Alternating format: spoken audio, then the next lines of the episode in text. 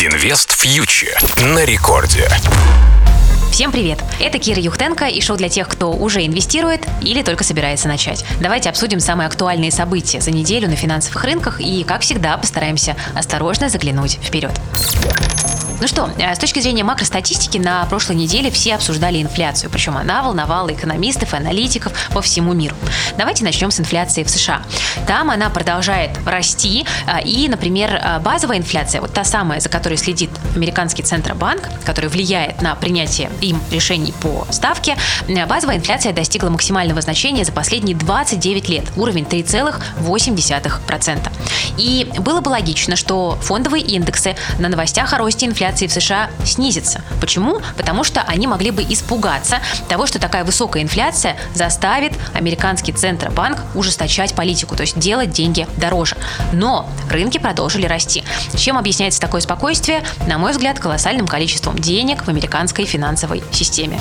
Напечатали. А, ну, еще, кстати, позитив на рынках подкрепил своими заявлениями и Европейский Центральный банк, ЕЦБ, который не стал повышать ставку на заседании в четверг и даже повысил прогнозы по росту экономики еврозоны, но при этом заявил, что не будет пока сокращать стимулы, то есть будет давать экономике топливо для дальнейшего восстановления. Это тоже хорошо для финансовых рынков.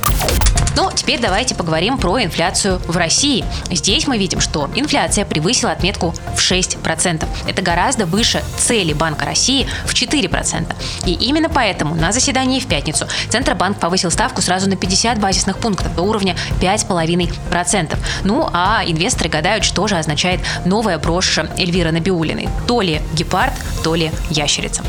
Повышение ставки ЦБ выражается, конечно, в укреплении национальной валюты. И мы видим, что рубль на новостях укрепился ниже 72 по отношению к доллару США. Но нужно понимать, что повышение ставки – это снижение ликвидности. И для рынков это в целом фактор негативный. Да, индекс московской биржи пока продолжает свой рост, но, на мой взгляд, это происходит лишь с помощью таких временных позитивных факторов, которые мы, в принципе, уже перечисляли. Но дивидендный сезон скоро закончится, когда компании выплачивают дивиденды, а он поддерживает акции. Будет ли продолжать продолжаться сильный рост нефти? Большой вопрос. Да, возможно, на глобальных рынках будут позитивные настроения, это поддержит российский рынок, но гарантий тоже нет. Ну а само повышение ставки Центральным банком окажет такое сдерживающее влияние на рост индексов и особенно на рост акций компаний-экспортеров, потому что валютная выручка в рублевом эквиваленте будет снижаться. Поэтому мы, конечно, можем надеяться, что рост на российском фондовом рынке продолжится, но все-таки нужно быть осторожными. Хотя, если вы долгосрочный инвестор и ваш горизонт инвестирования там, от 10 лет лет и выше, я думаю, что опасаться нечего, потому что э, когда инфляция снизится до цели в 4%, российский рынок обретет второе дыхание. Ну, просто на это может потребоваться э, время.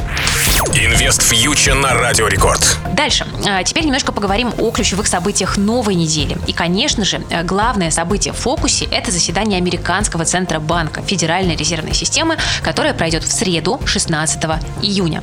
До заседания, скорее всего, инвесторы будут занимать такую выжидательную позицию. И Э, если будут какие-то реакции там, на новости, на макроданные, которые в большом количестве выходят во вторник, то, скорее всего, какие-то как бы такие локальные колебания. Вряд ли тренд как-то успеет, успеет поменяться до заседания ФРС. Ну а что ждать от американского Центробанка, на самом деле никто не знает.